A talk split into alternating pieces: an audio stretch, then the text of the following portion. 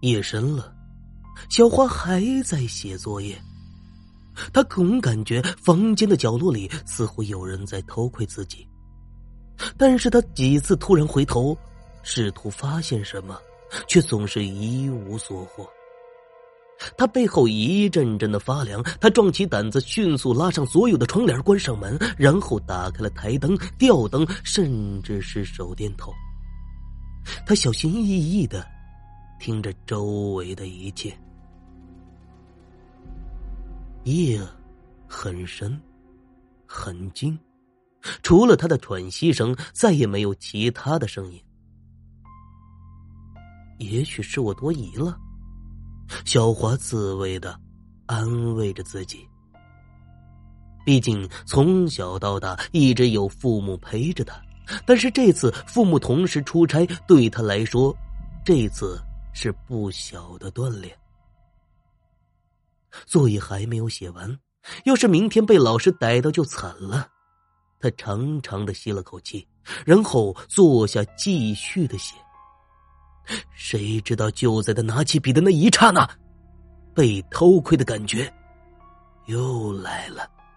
这一次他的感觉格外的强烈，似乎对方就站在他的身后，低头盯着他。啊！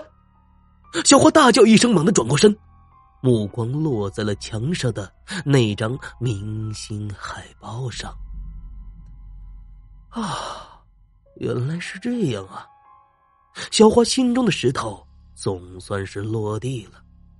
今天刚买的时尚杂志中夹杂着一张海报，她随手贴在了墙上。她自嘲的笑了笑：“哪儿有什么偷窥呀？明明是自己吓唬自己。”小花很快写完了作业，然后熄灯躺下。黑暗中，她盯着贴在墙上的海报看。那海报笑得那么美，但是他总感觉有一种说不出的诡异。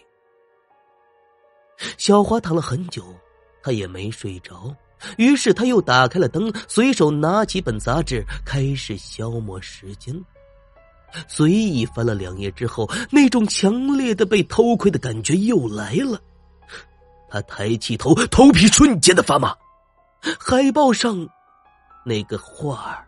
竟然侧过脸来，直直的盯着他，和刚才的角度截然不同。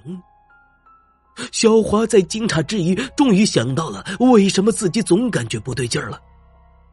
他看着封面杂志上赫然写着一行大字：“回馈读者，附赠明星币的大幅海报。”这不是那个人。